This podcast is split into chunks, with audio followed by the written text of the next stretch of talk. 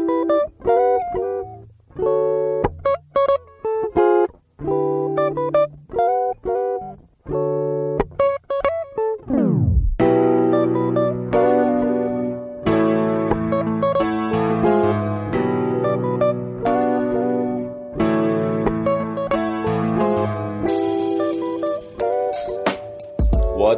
everybody? You are listening to the latest episode of Reasonably Outrageous. I'm Matt Wyrick, along with your co host, Blake Pace. Blake, on the day after his 23rd birthday, up and early, 6.50 over in Nashville. Somehow you're awake and not hungover. Blake, how you doing, man? Happy birthday. I'm good, thanks, man. And you, you made me too old. I'm actually a little kid. I'm only 22. I just have a very Oh, late are you really? birthday. Oh, dude, it's such a it's such a late birthday. I've always been the youngest of my friends. I was the last guy to get my license. I was the last guy to turn 21. And yeah, I And am. you're, and you're the shortest, too, so it's really just. Oh, thanks, man. Thanks for putting that in there. You know, I I'll just round. I, if I round up a few times, I'm basically six feet tall. So like a few times, yeah. I'm just I'm just rounding once or twice or three times. We, we will leave we'll leave my actual height as a mystery and just let whatever it Okay. says on my license to be true. But uh, Fair. but but yeah, so uh, I did make it out alive. I, I did get some dinner and drinks with coworkers, which was fun. Had a lot of tequila, but yeah, up early and uh, you know after this we both got long days of work, so good start to our morning to at least get some fun. Uh, or get our blood pumping at least. Yeah, the blood is definitely pumping. I don't know how excited I am to talk about the Mets and how well they've been doing, but that's where we're going to start here. 15 of 17 for New York, a team that most people thought was out of it uh, heading into the month of August, heading into the month of July, heading into the month of June. We really haven't heard much of the Mets since early on in the season, uh, back when the NL East was a lot closer. Now that we've started to see a much clearer picture, we thought, okay, uh, we have the Braves at the top of the division. The Nats and the Phillies are in the wild card mix, and then the Mets and uh, Marlins are down at the bottom. But here we are with the Mets having gone on this insane run, saving somehow Mickey Callaway's job if they can pull this off, uh, and just kind of pulling off some miracle Mets move that uh, maybe we should have seen coming. But Blake, do you think this team contenders or pretenders? You know, I just love things in sports that really don't make sense to me, and this is one of the things that you know I, I just you know you sit back and enjoy because no one expected you know this stretch from the Mets, and especially you know it, they did make some moves at the deadline. They didn't trade away their you know some of their bullpen guys you thought could be on the move. They of course bring in Marcus Stroman uh, from the Toronto Blue Jays, who I desperately wanted to be a Yankee. Um, but yeah, they're sitting here. They're sitting pretty, just a game out of uh, the wild card spot. They do have to jump Milwaukee and St. Louis to get in that second wild card spot. But man, they're also coming in on uh, on Washington, who's only a game above St. Louis right now. So you know, it's definitely a very fun time uh, for the New York Mets. And you know, aside from the fact of the Mets just casually chanting Yankees suck during their games, I've loved like I, I've just loved watching this because it is really enjoyable when a team like this just comes out of nowhere um, at the end of the game. And it's like you say, baseball is just such a sport. It's such a hot and cold sport that once you get hot, you could carry that all the way to the postseason. Now, I will say, you know, I, if they were to make it into the postseason, you know, one of the things that I feel like we even talked about on our last episode was just the fact of how important starting pitching was for the postseason. And man, you know, that's not a pretty bad lineup to have out there to throw out Syndergaard, Degrom, um, you know, Wheeler, Marcus Marcus, uh, Marcus Stroman. Stroman. Like, there, th- Yeah. if you that, that's a great starting lineup to have uh, for a postseason team. Um, now, for some reason, I, I I can't really fully say I'm invested in this team making a lot of noise in the postseason, but that's just because you know it, it's like saying that the Knicks are going to make the postseason. It's just and do well in the postseason. I guess you know if they were to sneak in as an eight seed, I feel like all the hype would be there. You know, you go on a run like this and you end the regular season well. There should be hope that you can carry that into the postseason, but I just feel like with how bad it can be sometimes for the Mets, I just feel like this has to come back down a little bit and man, if, if they make the wild card game, great. But you know, there's there's a lot of good teams in that race that um, it's going to be interesting to see how they finish out. Look, it's certainly exciting what the Mets have done, and I don't want to take it away from them. 15 of 17 is hard to do no matter what stretch of the season you're in early on, playing good teams, playing bad teams. But if we look at the teams that they have played during this stretch, The Pirates they swept. The White Sox they swept. The Pirates again they took two of three. The Marlins they swept in four, and the Nats they took two of three. The only team with a winning record during that stretch was the Nats, in which they took Right. two of three and won on a walk off after being down six three entering the ninth on a blown save, and then won by one on Saturday before losing on Sunday. So, and in that entire stretch, only three games they won by more than three runs. So they were all relatively close games in which they did end up pulling out. But, you know, this is a team that really got off to a terrible start entering this stretch 46 and 55 on the year, a negative run differential. They've certainly turned that number around. But let's look at who they play next. After this series with Washington, they open play today against the Braves, Braves for 3. Then they go to Kansas City, and then you have Cleveland, Atlanta, the Cubs, the Phillies, the Nats, the Phillies again, the Diamondbacks, all throughout the month of September, through, up through September 15th. Okay, we're looking at that next month of play with only one series against a team currently under 500. That's a pretty tough stretch uh, by any means uh, for the Mets to pull through. Now, if this team really is for real, then you know they should expect to split uh, in that time. But the Nats, relatively, you know, they're chasing the Nats in the wild card race right now. The Nats have a pretty light schedule up ahead, um, and you know these are obviously other teams that they're going to have might have to be facing. The the Cubs, for example, the Diamondbacks are in the thick of things. The Phillies, which they have two series against in that stretch.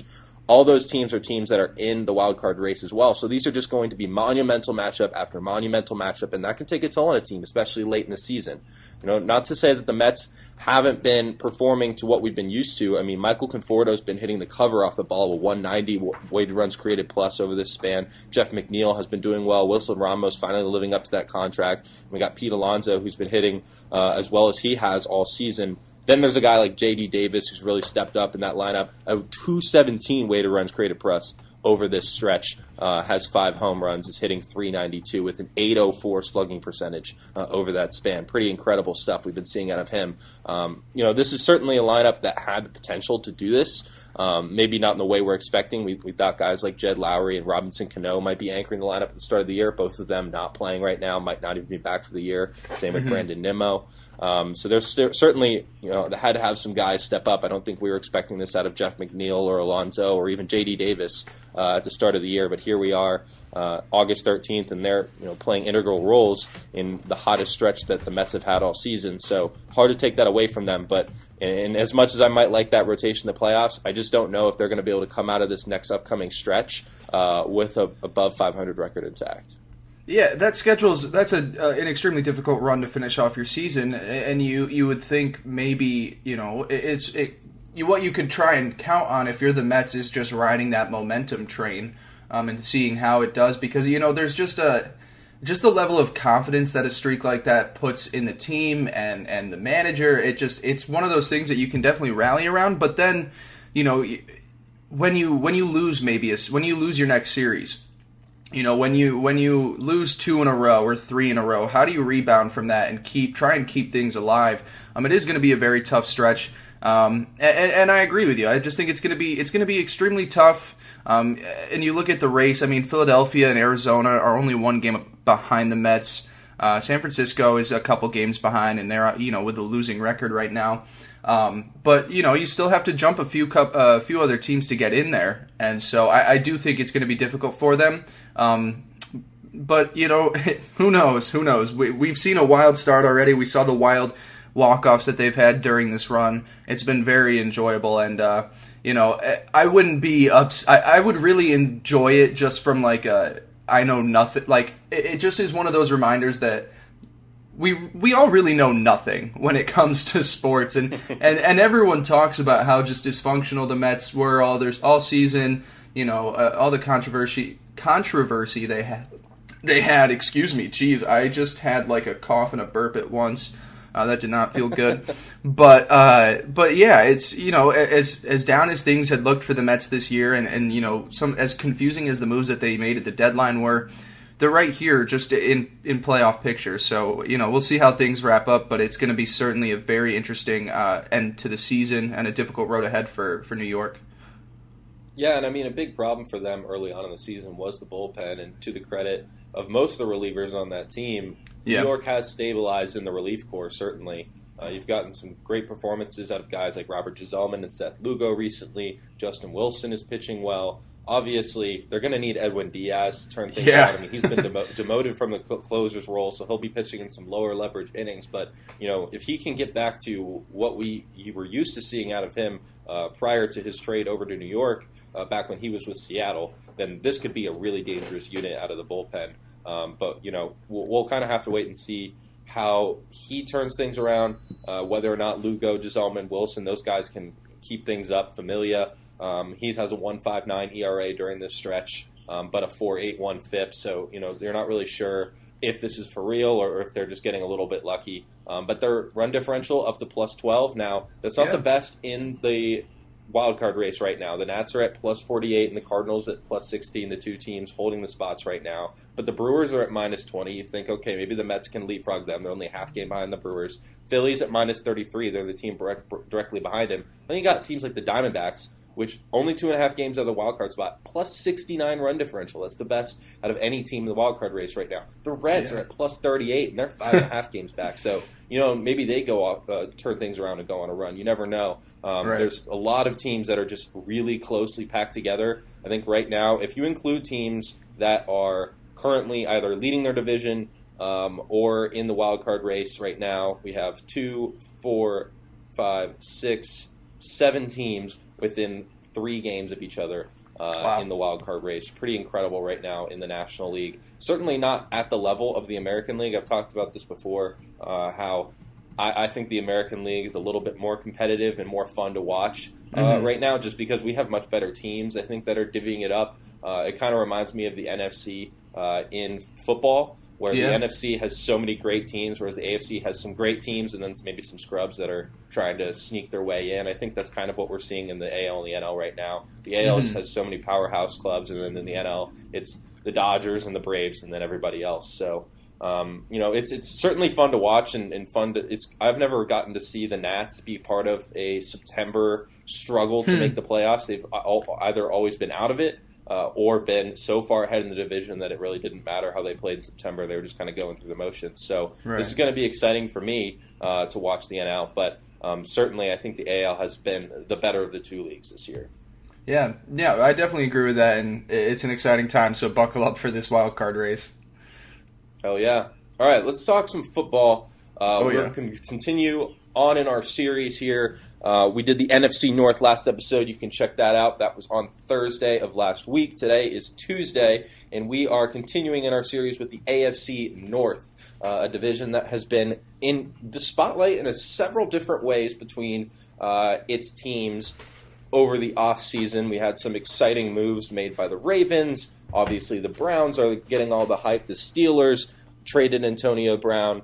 And then, of course, there's the Bengals who are falling deeper and deeper into the depths of the division. So let's let's go ahead and go from last year's standings. We'll go from lowest to highest. We'll predict the upcoming record, what we think they're going to have, and the three biggest storylines for the team heading into the season. Is that right, Blake? Am I missing anything? Yeah, that sounds good to me. All right, how about you kick us off here with the Bengals, a team that has seemed to be hovering around mediocrity for the better half of the past half decade. They move on from Marvin Lewis, hire a new head coach. Blake, what is your biggest storyline heading into 2019?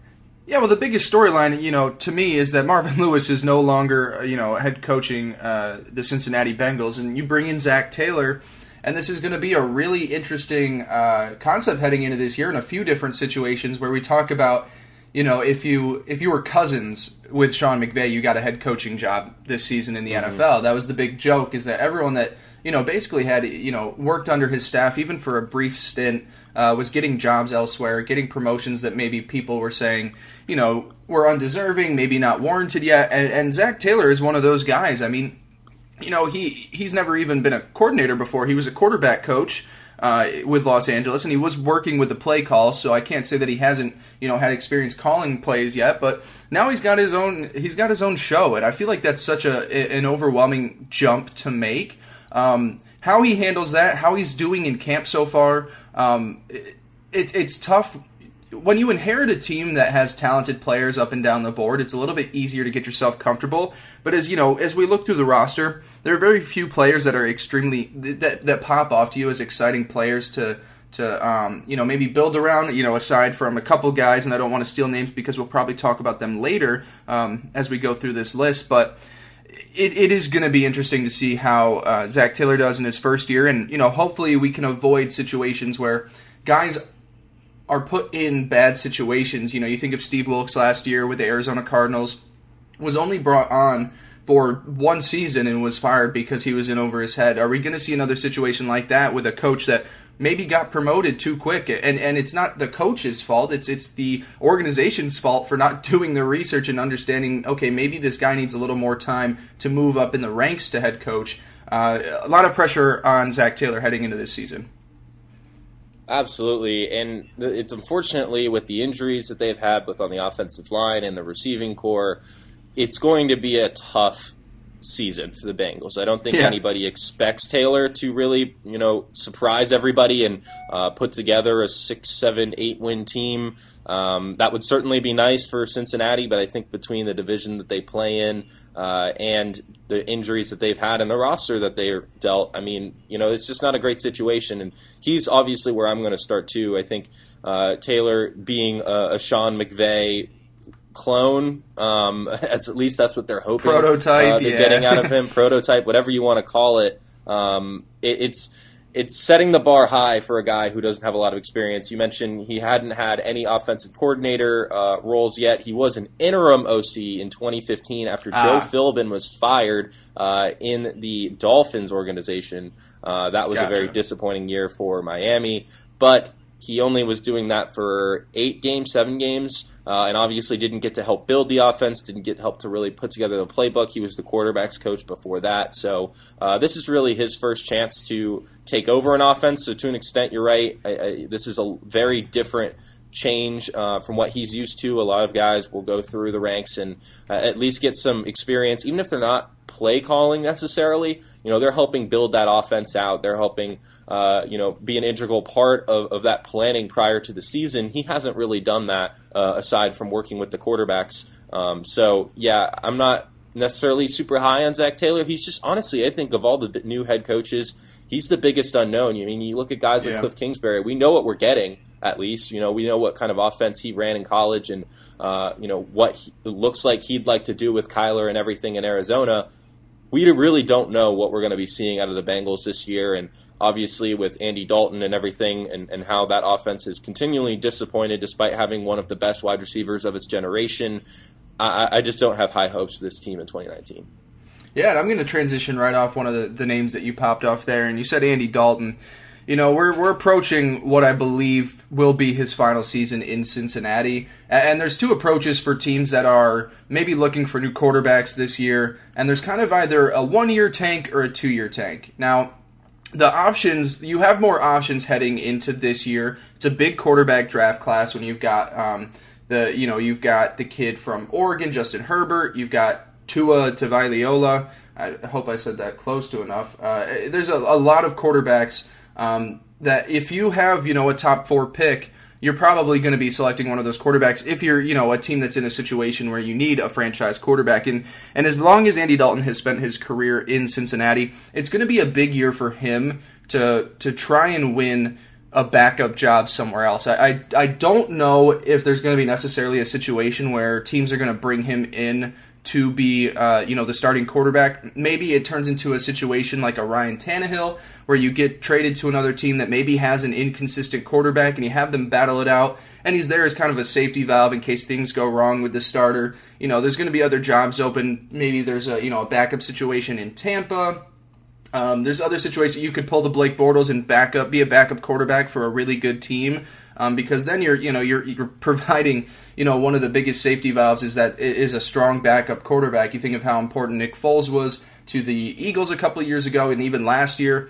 Um, so, you know, it's going to be a big season for Andy Dalton to try and win another job in the NFL beyond this season. He definitely will be one of the most coveted uh, free agent quarterbacks if he's available. Um, and then for the for the Bengals themselves, they either tank for this year in the hopes of being one of the four teams to get you know some of the top quarterbacks to come out of this draft, or you take the rare chance that you think two years from now you can be the worst possible team in the league, and so you go for the two-year heavy tank. Maybe you try and pull off a, a Lions, you know, uh, 0 and 16 or a Colts 2 and 14 to get.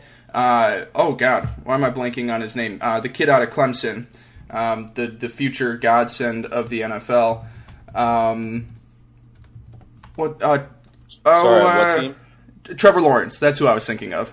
Yes. Yeah, Trevor Lawrence. He's he's going to be the godsend quarterback that everyone's going to want to tank for two years from now. But if you feel confident that you could be the absolute worst, and maybe you hold on to Andy Dalton for one more season just to bring in Trevor Lawrence the following year, um, that could be another option too. But it does seem like Dalton's days in Cincinnati are winding down. Well, he's just really not being put in a great situation, and I, I think that starts with the offensive line. Clint Yeah. Boling, uh, the team's most accomplished veteran, retires uh, surprisingly uh, prior to this season. Jonah Williams, their projected left tackle, out for the season. Billy Price, their top pick uh, from this from this year, battled injuries last year. He's back on the injured list. You know, that's three of your starting offensive linemen that you went in uh, to basically two months ago thinking you were going to have and now are, are scrambling to replace. Uh, and of course, AJ Green uh, hurts his ankle out six to eight weeks. Theoretically, could be back in time for week one, but if I'm the Bengals, I'm sitting right now thinking that we're probably not going to have him for the first month, at least not at full strength. Um, so, really, it's just going to be who's going to step up uh, on this Cincinnati offense. Can Tyler Boyd, who got the nice contract extension this offseason, step up and be a number one receiver in AJ Green's absence, or is he just a complement? We're going to get the chance to see that. Can Andy Dalton work with a depleted offensive line? I don't know. And, you know, there are a lot of question marks about this team, even without these injuries. And now that you've just stacked them on, uh, the offense, just to me, uh, looks to be one of the worst in the NFL this year. Now, if, if we can have AJ Green come back at full strength, that's definitely a boost. Um, but if I'm the, the, the Bengals, I need to prior, prioritize his health um, because honestly, I think he's going to be a big trade candidate headed into the trade deadline midseason, and I could easily see him going to a team that needs help at receiver uh, by the end of the year. Gotcha. Very interesting. And yeah, you, you talk about the situation that they're in in the offensive line. I mean, three years ago, this was a, a pretty strong offensive unit, and then they've just traded away pieces that since then, you know, they've lost a few guys in free agency too. And, and you look at that list, and even with the injuries they have, this could probably be, if not the worst, uh, along the bottom two or three offensive lines in football. So that's definitely going to be huge in protecting Andy Dalton, making sure Joe Mixon stays healthy, because that's one of the few guys that I want to hold on to uh, extremely tightly. If I'm if I'm Zac Taylor, I want him to be my guy heading forward. Um, you know, my final topic with the Cincinnati Bengals, just taking a look at their schedule, they're in a very tough division. They're clearly still at the bottom of that division. So all of those games are going to be extremely tough, whether on the road or at home. Um, but then, they, you know, they do have some winnable games in their schedule. They play Miami in Week 16. They play Arizona Week 5. Uh, they play the Jets at home. They play Oakland, but you know tough schedules, and you got to play both Super Bowl uh, teams from last year. You play New England in Week 15, Los Angeles in Week 8. You've got you start off your season on the road in Seattle. You have to play a team like San Francisco. Jacksonville's a really good defense. Um, you know there are some winnable games in here for them, uh, and you know you, you don't expect them to lose every single game, uh, but it is a it's a very difficult schedule. Yeah, I think you know for me it's it's where they are in the division right now and the trajectory uh, of this organization versus the trajectory of the other three. I mean, you could argue that the Steelers uh, might be in regression mode. Uh, you could argue that the Ravens might not be as good as where they were last year, but at the same time, you look at the rise of the Browns, you look at the Ravens who brought in Lamar Jackson, had a big offseason, signs a couple guys who we'll get into uh, when we when we get to the Ravens, uh, and the Steelers still have, even when they lost their two best stars in Le'Veon and Antonio Brown, they still have Juju Smith-Schuster and James Conner who stepped up great uh, in their absence. So I'm really not concerned uh, about any of those three teams, whereas I'm so concerned about the Bengals and the state of the organization entering the year. I think this is a year that they really bottom out and have to reassess their franchise. Yeah, so you know, uh, we both agree they're probably still the bottom, you know, of, of this league. You know, there's a very few amount of teams that you could definitely say are in that absolute worst teams in the league tier. Um, I have them finishing four and twelve. I think maybe there's a divisional game that they're able to take. Um, you know, depending on where Miami is at by week 16, Arizona in week five. Maybe you know Oakland has another bad year and you can catch them on the road in week 11. Uh, there are some winnable, like I said, there are some winnable games in this schedule. Um, you could take a team, uh, catch them off guard, but you know, all things said, four and 12 season, uh, still in fourth place in the AFC North. Yeah, I'm going with three and 13. I think they're just going to mm-hmm. get beat the crap out of them uh, by the rest of the division all year. I can't see them beating either any of those three teams. Uh, excuse me, at either home or away. So for me, three and thirteen um, might be a little pessimistic.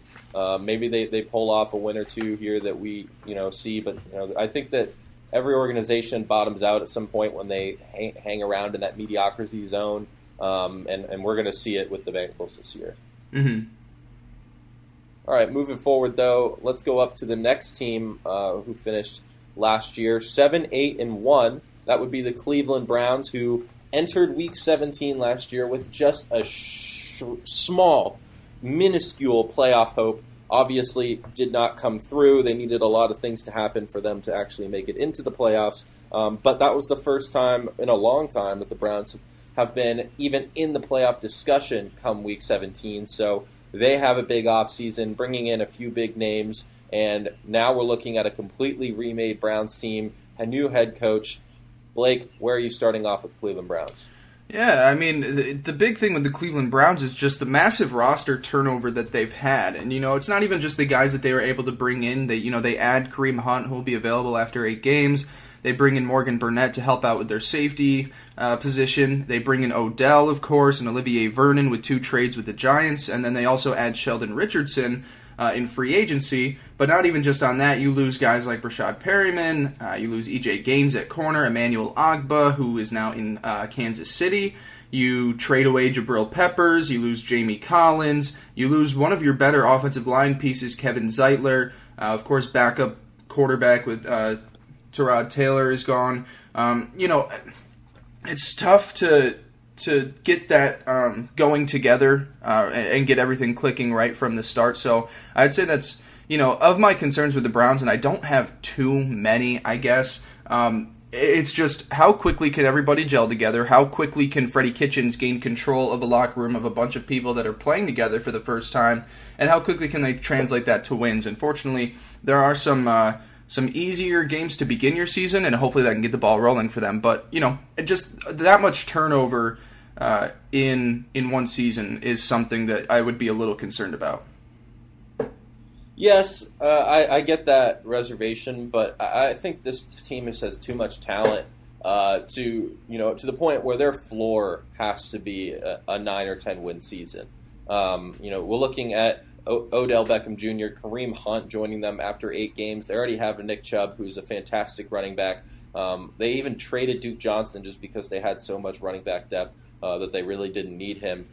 Baker Mayfield took a big leap forward in the second half of the season last year. I'm expecting big things out of him. This offense, man, it's just fun. It, it's I'm so excited uh, for what the Browns are going to do this season, and I can't wait to watch them put it all together. I'm excited that the Saints played them last year um, and hmm. aren't going to have to face him uh, for another three years, given that they're the, on the other side of the league. Uh, so I can just watch the Browns worry free and not have to uh, stress about the Saints having to play them. I think this is a, a, a fantastically put, put together offense, uh, and I'm really excited for what uh, their potential can be. I think Odell is going to have a huge season. I think David Njoku takes a step forward. Baker Mayfield uh, puts together a, a, great sophomore season. We start talking about him possibly in the MVP conversation. I'm I'm all in on this Browns offense. I think that Freddie Kitchens gelled with a lot of these guys last year. It's it's worked out well for them. They just decided to ride the hot hand, and I think that was a great decision by that front office. I, am all in on the Browns. Yeah, and I'm not. I, I, didn't want to bag on them too hard because I do think this is you know a very well structured team, and I completely agree. Uh, the the success that they should have on offense. Really, the only concern I would have is maybe uh, production on the offensive line. I think that might be my only area where I'm a little bit worried, um, especially when you you know you trade away one of your better linemen um, in Kevin Zeitler. You send him to New York in one of those deals. And you know you've got you've got a decent offensive line. I'm not going to say it's bad, but it's nothing to really brag about.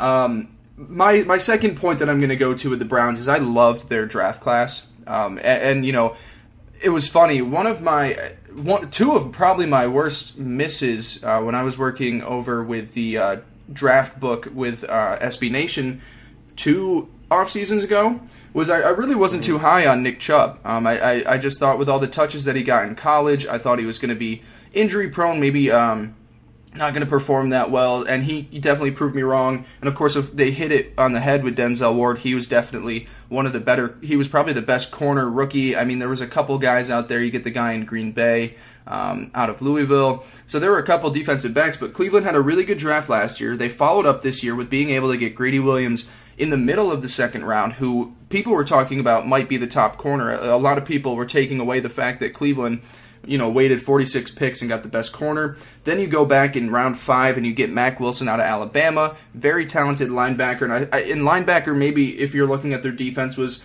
maybe one of their thinner positions. Uh, they've got Kirksey and, and Schobert at the starting positions, most likely. Be bringing Mack Wilson, he'll be a good depth piece that maybe could even build up to a starter in the end. Um, I was a big fan of their draft class. You know, just adding in depth at other positions. They definitely wanted to put a heavy emphasis on the secondary, taking two corners and a safety with all their picks. Of course, they didn't have the first round pick because of the Odell trade, but um, overall, a very good draft, and, and I, I, think it's just it's continuing to set up this team for success, uh, future success. Excuse me. Yeah, for me on the defensive side, I think the most important thing is, is, a secondary pass rusher behind Myles Garrett. He led the team last year with 13 and a half sacks. Nobody else on that defense had more than five and a half. So they bring in Olivier Vernon, who was with the Giants last year, had seven uh, on the year, but 21 quarterback hits. A, had a Pro Bowl appearance before, uh, among the better. In fact, it was last year that he was a Pro Bowler. Um, has been has played defensive end in the past. Switched back to outside linebacker last year, but will be coming back up to the front line in the trenches. Um, so I, am excited for what he can do. Obviously, he's in his age 29 season, so certainly getting up there in age a little bit for a defensive end. Um, so he'll have to stay healthy. That'll be the most important thing. Um, has been a bit of an issue in recent years. Only played 12 games 2017, 11 games last year, uh, whereas Garrett played all 16. So they're going to need the two of them to stay healthy. That's going to be so important. Obviously, you have Greedy Williams, Denzel Ward in that secondary. Uh, you feel really good about that, but I think that secondary pass rusher is going to be really important for the Browns to, for that defense to take a step forward. Definitely, and you you hope Vernon can be that guy. Certainly.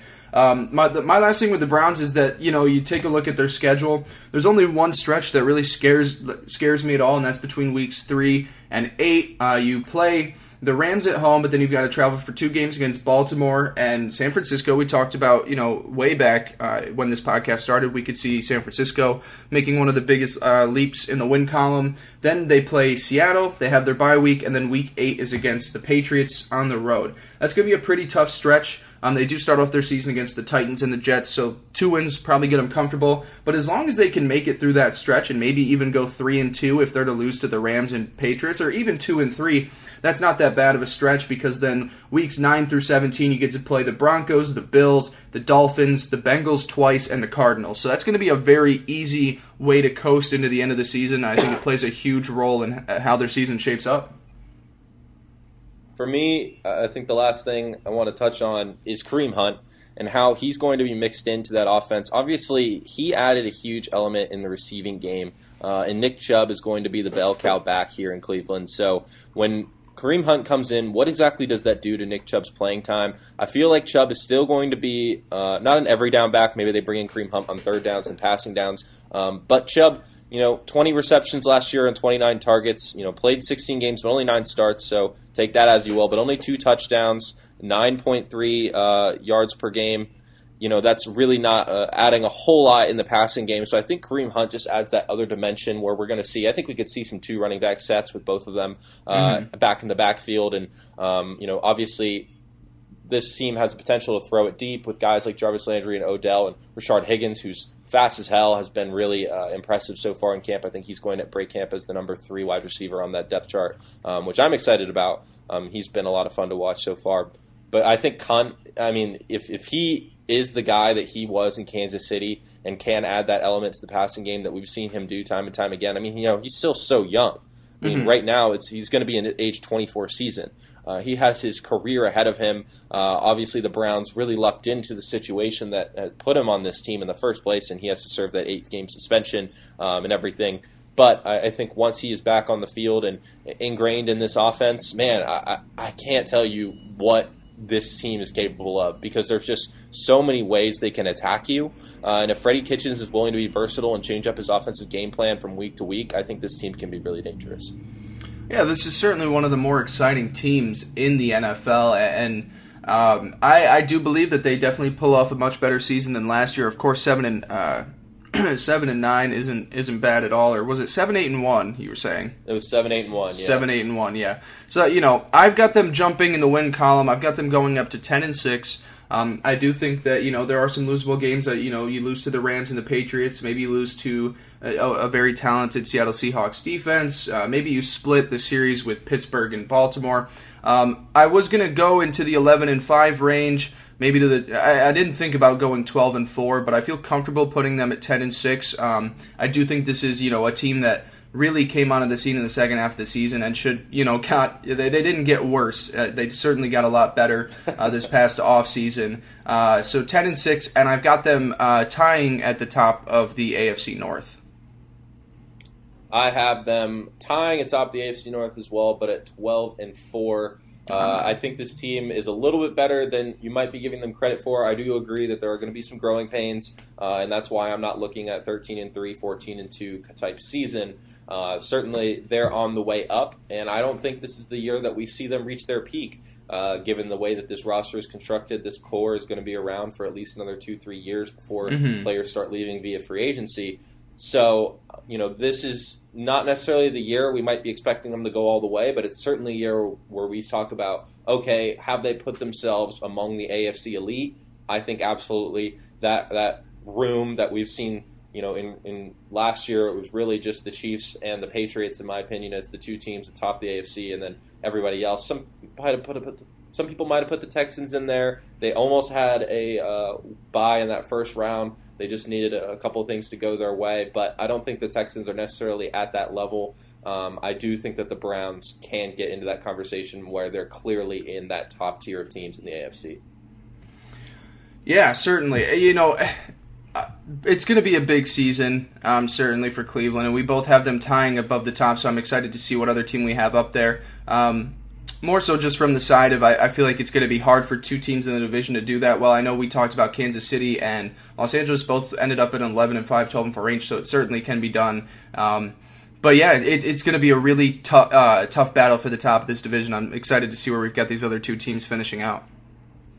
All right, now we get into the teams that had winning records in the AFC North last year, starting with the Pittsburgh Steelers, who finished 9 6 and 1 uh, at the end of the year, just on the outside of the playoff picture. We thought that they might uh, be a team that could get in there. The Browns obviously were facing the Ravens in Week 17.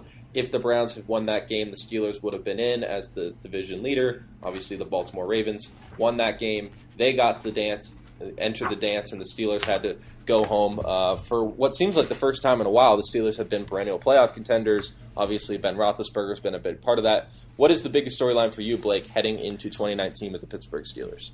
Yeah, just fewer headaches. You know, I feel like that's just you know you're heading into a season where there isn't as much you know controversy or you know um, just talking points around the Pittsburgh Steelers. It seems very calm and relaxed. AB is now putting his problems on the West Coast. Le'Veon Bell is, is trying to start anew in New York. Um, so for Pittsburgh, it just has to feel just better in the locker room heading into a season, especially if you're if you're Mike Tomlin, who's been there for 12 years. You know to to enter the season, and I feel like it's been every preseason for the last several years, we've talked about, you know, whether it's Antonio Brown complaining about Big Ben, Le'Veon talking about sitting out, his problems with the team. Um, it, it's going to be just a very fresh start, but they're still in a great position uh, to win football games this season. So I think the biggest storyline is is fewer headaches um, for the Pittsburgh Steelers. Absolutely, and I, I, think they're just looking at Oakland right now, laughing. I mean, after everything they went through yeah. with AB being a headache, with Le'Veon being a headache, they finally just can move on with guys like James Conner and Juju Smith Schuster, who have been fantastic ambassadors for the team since coming on. Um, it, it, could not be more big of a turnaround personality wise uh, from what they had before. But my my biggest thing right now is who's going to be the number two wide receiver in Pittsburgh uh, this season. It is such a, a, fun training camp battle to watch. I think maybe the biggest uh, in all of football right now. Juju Smith Schuster, obviously the number one, but behind him you have guys Donte Moncrief, uh, who came over in from Jacksonville, a guy you know well, Blake, uh, having oh, been yeah. with the Colts for several years. Uh, James Washington, the second year pro, who didn't necessarily have a great year last year, only played 14 games, six starts. 217 yards and a touchdown. Um, but he's been making some impressive plays so far in camp and had a great uh, first preseason game. Almost pulled in a second touchdown, was just out of bounds, um, but had a, fantastic day in his own right. And then the rookie Diontae Johnson, third round pick. They're expecting him to be part of in the mix of things. However, he has had an injury to start camp, um, so he's having to work back from that. So right now, the the perennial the favorite appears to be Donte Moncrief. We've been getting rave reviews out of camp all offseason, uh, but Washington has, in his own right, uh, done very well. Had that great mm-hmm. preseason game. He's been doing pretty well too. I think it's a heated battle. It looks like the two of them are going to be the number twos and number three receivers. Although neither really necessarily. Washington's only five eleven, so maybe he fits in at the slot. You put Moncrief on the opposite side of Juju. Moncrief being at six two.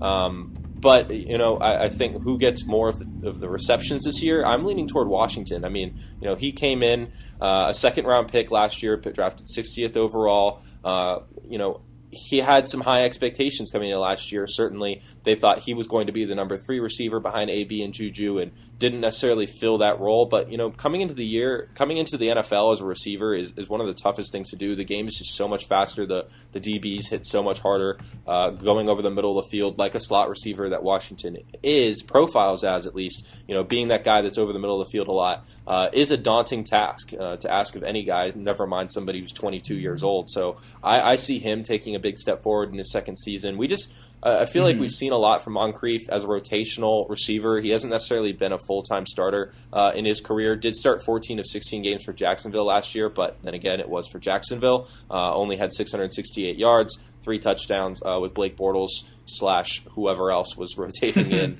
Uh, at that quarterback position all year. So uh, I, am leaning toward Washington as having the bigger year, but Moncrief seems to have the edge right now uh, for more more touches or receptions, excuse me, uh, when the season begins.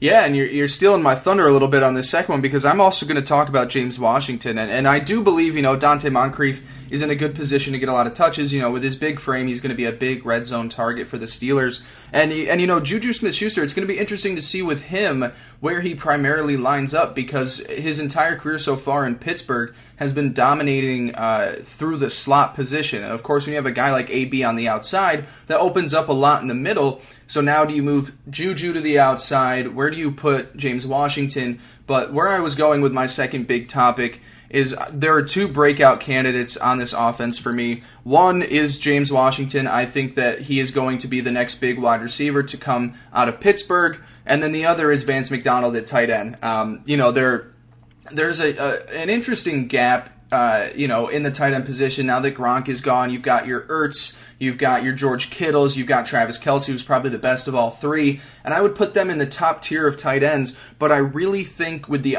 opportunities that are going to be available on offense, Vance McDonald is going to be in consideration for a top five tight end type season uh, coming into this year with Pittsburgh. There's just a lot of open touches available. If you do move Juju to the outside and he's primarily working out there, that should open a lot in the middle for guys like Vance McDonald. Uh, of course, James Washington, if you put his smaller frame into the slot as well. Um, but James, you know, Pittsburgh is so good at drafting wide receivers. I don't think there's a, a team in the NFL that's better at finding uh, the right picks. I mean, of course, even even a guy like um, Martavis Bryant, who had his troubles off the field that really didn't help him out, a very talented wide receiver. They've hit, you know, consistently when they've drafted at the position. I think Washington is poised for a stellar season uh, with Pittsburgh. And I also would say Vance McDonald is going to have one of those seasons where you're looking at his stats by the end of the year and you're, you're giving him, you know, Pro Bowl votes. Uh, you're, you're giving him consideration for, you know, one of the better tight ends in this league.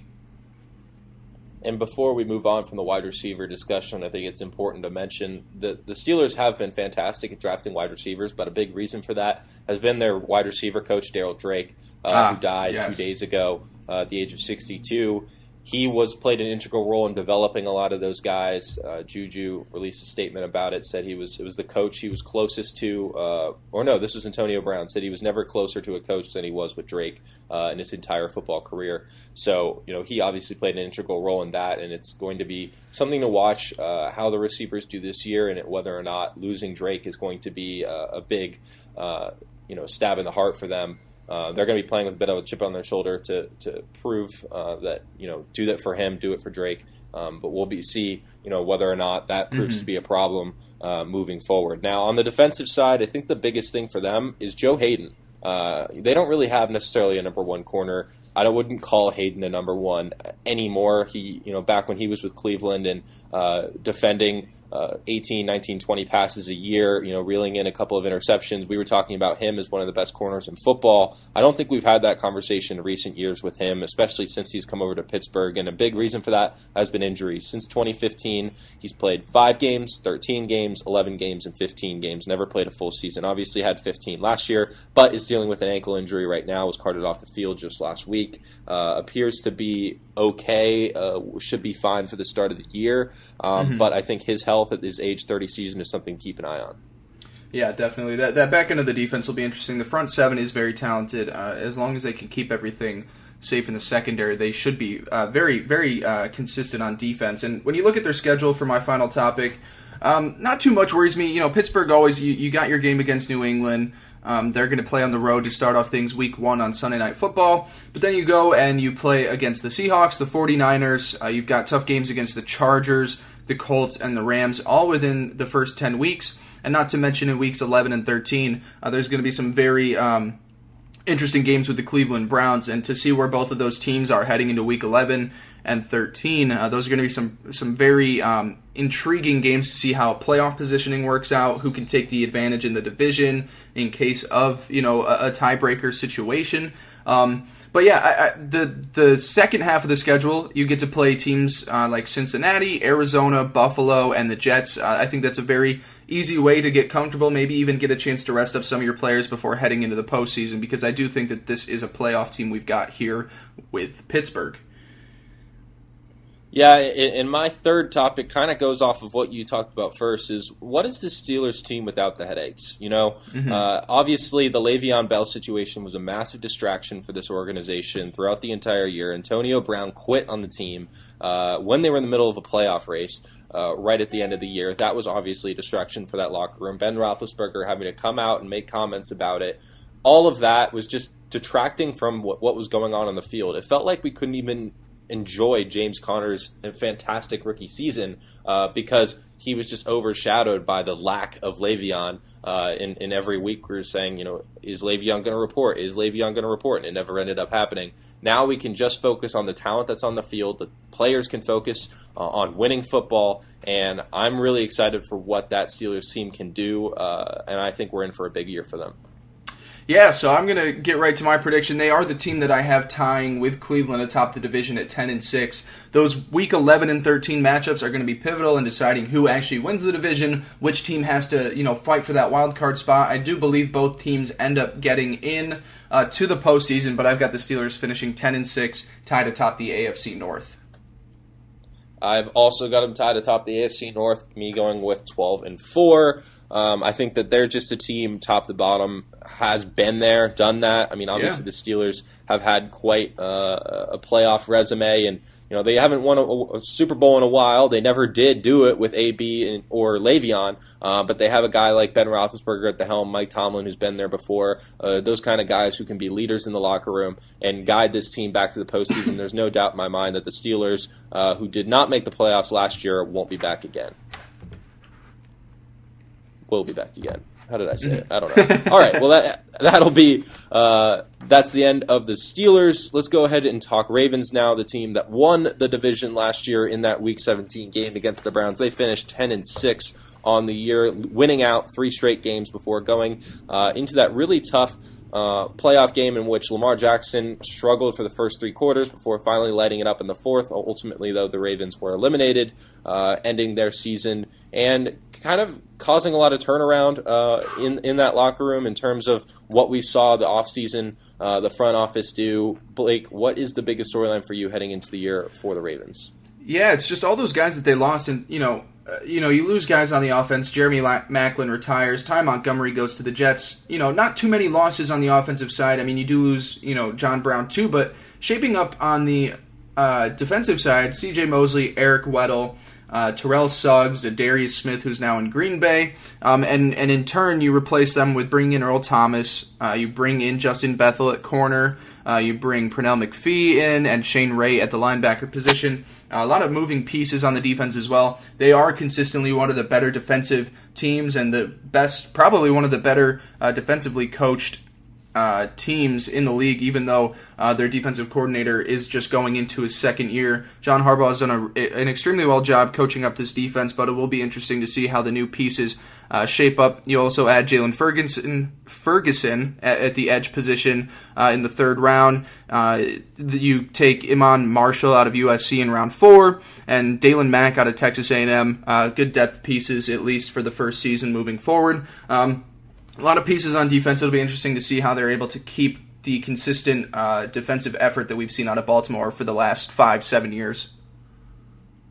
And you know what? What comes often comes with a great defense is smash a smash mouth yeah. running back, uh, and that's exactly what they got in Mark Ingram, uh, a player I'm excited about fitting into this system. Uh, the Ravens were one of the most run heavy teams in the NFL last year. Um, obviously having a running quarterback in Lamar Jackson helps those numbers, but they did often turn to their running backs as well. Um, but I'm also excited for Gus Edwards too. I think this running back room is deep. Uh, you know, obviously they lose Alex Collins. He's waived after the arrest, breaks his leg. He's gone uh, from Baltimore altogether, and, and, maybe even the NFL for a while. Uh, despite leading the team in touchdowns last year with seven, uh, in addition to 411 yards, but he had 114 carries last year. That's going to be divvied up. Um, obviously, Ingram's coming in uh, with the big contract. He's going to be taking up a lot of those carries, but I think Gus Edwards is going to play a major role as well. He actually led the team in rushing last year at 718 yards, only 23 more uh, than Lamar Jackson. So,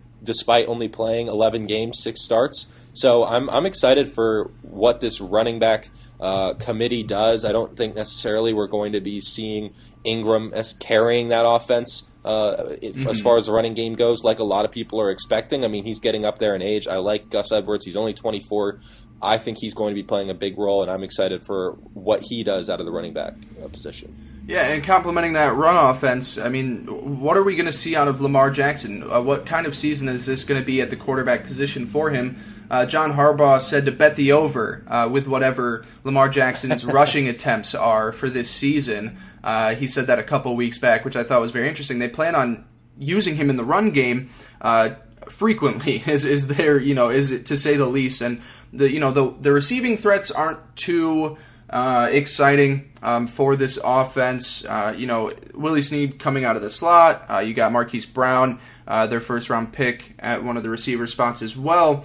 Um, of course, they've got their plethora of tight ends as well, but I really think that this is going to be um, one of the more run heavy. I mean, it is going to be the the most run heavy team in the league, and how that goes against NFL trends, where you're going into more of a passing league. Maybe um, maybe it complements the trend that defenses have been trying to get more lean and slender and quick to keep up with the passing offenses, and the and Baltimore is going to find success just pounding those smaller uh, defenders uh, right up the middle. But you talk about a very talented offensive line. The running back committee, like you said, is great. The addition of Mark Ingram is perfect.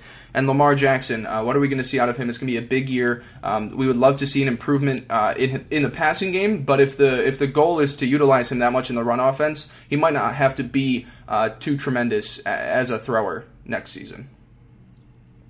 On the defensive side of the ball, you lose C.J. Mosley, who is, was kind of the leader of that defensive unit. Unit, um, obviously at the middle linebacker position, making a lot of the calls. He's gone. You bring in not the same position, but Earl Thomas, who figures to be uh, the veteran presence now uh, to kind of guide that defensive unit. He's going into his age 30 season, but coming off a season which he only played four games, obviously had that horrific leg injury, um, but he hasn't had a full healthy season since 2015. Did play 14 games in 2017 to his credit, only missed two. Um, but can he come back uh, to that you know level that we, we were used to seeing out of him as one of the best players, defensive players in all of football, uh, regardless of position. And, and, can he be that leader despite being in a new locker room? This is obviously the first time he's not in Seattle in his career. A whole new group of guys, and you know, despite the, the, the pedigree that Earl Thomas has, that doesn't necessarily always translate to being able to control a locker room right away, especially one with a bunch of guys you've never met before. Um, so I'm interested to see what that dynamic is like on, on that in that locker room for the defense, and whether or not Earl Thomas steps up and be that guy. I have that full confidence that he can mm-hmm. do that. Uh, certainly, uh, he has proven that time and time again. Uh, the Legion of Boom would not have been the Legion of Boom without him. You know, I think Richard Sherman got a lot of the hype early on, but he really uh, was, you know, a three-time All-Pro player, uh, five-time Pro Bowler, six-time Pro Bowler in his career. I mean, you know, a stud in all regards. I really hope that he turns things. Uh, around after that injury and is able to play a full season this year. And I think he could be an insanely key cog in that defense. Definitely, and you take a look at their schedule. Um, at the very least, there are six. There are six games that I've got on their schedule that they shouldn't lose. So at the very least, um, without the games that you know might be more contested, uh, they start off their season against Miami and Arizona, projected to be two of the worst teams in the league this year. You got two games against Cincinnati, which we just talked about, probably you know in the bottom four or five teams in the league. And then you've got games against the the Bills and the Jets, and those are in weeks 14 and 15. So by that point you know, the story might be different on both teams depending on how their rookie quarterbacks uh, improve, how, you know, Buffalo's defense looks, how the Jets' offensive weapons have added in. But I think those should be winnable games for Baltimore just because of how uh, consistent on defense they are. So at the very least, those are six games that I think they should walk away with uh, wins. But then you've got tough games against the Chiefs, two against the Steelers and Browns. You play New England, Los Angeles Rams. Um, it's going to be tough sledding at times, but if they can at least secure those uh, those six wins against some of the bottom teams in the league, uh, that should put them in decent shape to to put out an okay season. And my last uh, thing here is is with Lamar Jackson as receivers. You know, obviously they lose yeah. John Brown, but at the same time, it's not like Lamar Jackson has some kind of golden arm. He wasn't really throwing it deep all that often. So I think you're, you're looking for more of receivers who can work in the screen game, work off of slants, uh, because that's going to be Lamar's forte. Uh, the RPO type situation where he has to make a quick decision: uh, do I pass or do I run? We're going to be seeing that a lot out of the Ravens this year, and you know I don't know if I if I necessarily have faith. I mean, Marquise Brown is an exciting option uh, coming in this year. He has a nickname Hollywood for a reason. They draft Miles Boykin in the third, um, but Willie Snead, Seth Roberts, Chris Moore, Jaleel Scott, none of those guys really jump out to me as, as, necessarily difference makers in that passing game. And for a guy like Lamar Jackson, who a lot of people are are thinking he's going to regress this year, um, you need good pieces around him, and I don't know if necessarily the receiving corps is, is built up enough to elevate him to another level. Now, Lamar Jackson was doubted all last year too, all last offseason. He came in and proved people wrong. Did have that rough playoff game for three quarters, mm-hmm. um, but at the same time, you know, he was a rookie and he still had a great season in his own right. Something that we, you know, most people were not expecting out of him uh, entering the year. So I'm, I'm not going to temper my expectations necessarily as much as maybe a lot of other people are, a lot of other critics have been. Um, but at the same time, I just don't know if the pieces around him. I like the running game, but I don't know about the receiving corps. Um, we might just see this team. I mean, you know, run its offense. Uh, like a, uh, uh, late '90s offense, early yeah. '90s offense, where um, we're just seeing a lot of running the ball, um, short passes, nothing, you know, trying to go over the top, because that's just the, just the skill sets of these players. You know, Marquise Brown certainly can uh, take the top off of defense. Don't get me wrong, but I, I, don't think that this is going to be that this team's forte. Uh, and it's mm-hmm. going to be a very different team. I mean, it was very different last year in the way that it was run, especially on offense, and it's going to be very different again this year. Um, I'm just interested to see after an off season of of planning, what is John Harbaugh going to do? Because you know, to his credit, he was on the hot seat last year uh, midway through the year Yeah. when Joe Flacco was benched and Lamar Jackson was brought in, and obviously they go on an insane run with Lamar. Uh, but give a lot of credit to John too for for helping adapt that offense uh, in ways that you know they set an NFL record for the most QB runs in a game.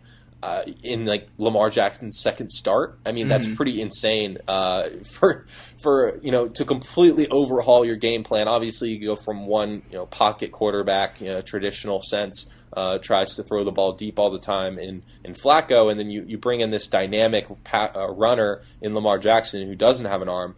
Uh, and you, you see what he can do in, in different ways. So it was it was very fun to watch, and I think this is going to be a competitive team. I just don't know if it necessarily has the pieces uh, to go you know shot for shot with the Browns and the Steelers this year. Right, yeah, those those two teams I feel like have a little bit of an edge up on Baltimore, and you talk about you know the tough defenses they have to face with Seattle, New England, Los Angeles. Um, you know, I was I was kind of slacking a little on the Bills, but I do think that'd be a tough game for Baltimore because the Bills are very physical up front. Um, with the Ravens, I've got them. This was one of my tougher um, records to pick out when going through the divisions, and where I ended up with and um, with Baltimore is I just kind of split it right down the middle. I've got them finishing eight and eight. Um, I, I don't know if they'll be able to put out a winning season. Uh, you know, the last two years they went ten and six, nine and seven in 2017. I just think with the difficulty of the division, some of those out of conference uh, games that they have to play, they take a little bit of a step back. I'm not sure how this offense is going to react. It, it, it really just depends on how the offense uh, is able to, to fare against defenses. If run heavy offense can still win games in 2019, um, but I think uh, this Baltimore Ravens team finishes right at 500, 8 and 8, third in the division, and doesn't make the postseason. I am going with nine and seven. I think they do take a slight step back after last year, but I think nine and seven is good enough to get in the playoffs, and I am picking them as my uh, second team. Or no, I'm sorry, they are missing the playoffs. Going nine and seven. Uh, excuse me. There's there's a team in the AFC West uh, that might have a bone to pick with that. Oh, yeah. But um, nine and seven, they're close uh, to the postseason. Uh, but I think that this division is just a little bit too tough. They're not going to be able to uh, necessarily, you know, take a lot of these games. I think they swept the Browns last year. Um, you know, Steelers were an up and down team. Um, we, we really just didn't see anybody stand out from the pack. And, and looking at this division this year, it looks like there are a couple teams that aren't just going to stand out in the division, but stand out in the AFC, uh, Mhm. if not the entire NFL. So uh, I can't pick the Brown or the Ravens in my right mind to win this division. So I'm going with nine and seven, uh, taking a slight step back, but still a winning year. And I still think Lamar Jackson uh, puts together a strong season. I just am, am not sure about the pieces around him. Yeah.